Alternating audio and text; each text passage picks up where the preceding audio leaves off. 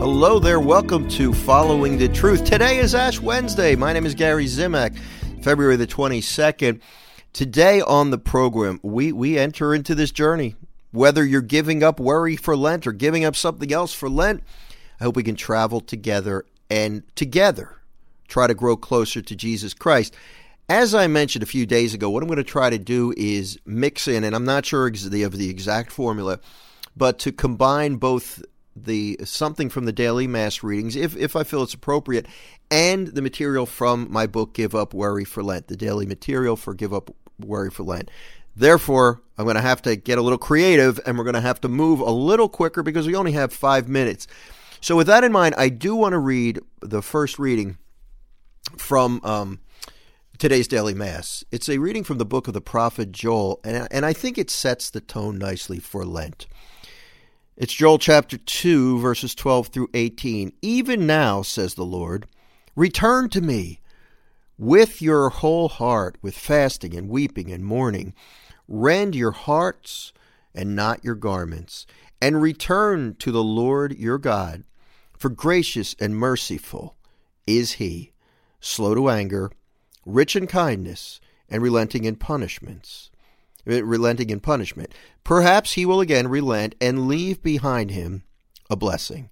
Offerings and libations for the Lord your God. Blow the trumpet in Zion, proclaim a fast, call an assembly, gather the people, notify the congregation, assemble the elders, gather the children and the infants at the breast. Let the bridegroom quit his room, and the bride her chamber. Between the porch and the altar, let the priests, the ministers of the Lord, weep and say, Spare, O Lord, your people, and make not your heritage a reproach with the nations ruling over them. Why should they say among the peoples, Where is their God?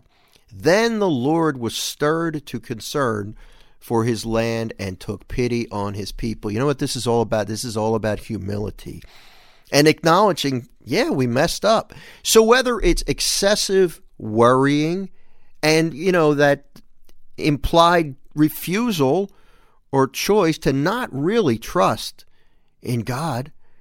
And that's, that's what goes on when we worry. We were saying, all right, God, I don't trust you. I, I really don't trust you. Um, or it's some sort of sin, which we've all committed and continue to commit. It's a matter of choosing something else over God. And during Lent, we're given this opportunity to recognize it. I mean, the first step is to recognize it and then to do something about it and to approach the Lord with humility and say, I'm sorry. I'm sorry. I messed up. Please forgive me. And as this reading points out, the, the prophet Joel writes that the Lord wants us to return to him with our whole heart. He's not just looking for good actions. It's great that you give up chocolate or you give up worry or that you give to charity. It's great, but they're external actions. And we talked yesterday about he wants our hearts. He wants to, us to do good things, but for the right reason. That's that internal change, that metanoia that he's looking for. And then when we change on the inside, the actions flow. So, how do we do it? What do we do during Lent? In Give Up Worry for Lent, the first day, here's the verse I chose Matthew 11 28. Come to me, Jesus said, all you who labor and are heavy laden, and I will give you rest. Sometimes during Lent, we focus so much on what we can't do or what we're giving up and the sacrifice and the pain that we lose sight of what we get out of the process. Now, Lent's not a time to be looking for something.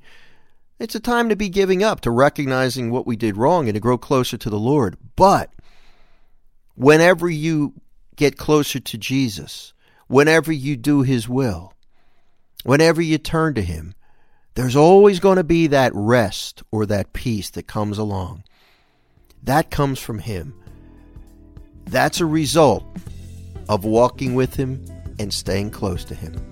So today, with all of our hearts, with the sincerity of heart that Joel talks about, it's time to turn to Him and follow Him and surrender to Him and receive that peace and rest He wants to give us. Oh boy, that sounds good. Thanks for listening. We'll talk to you tomorrow. Bye bye.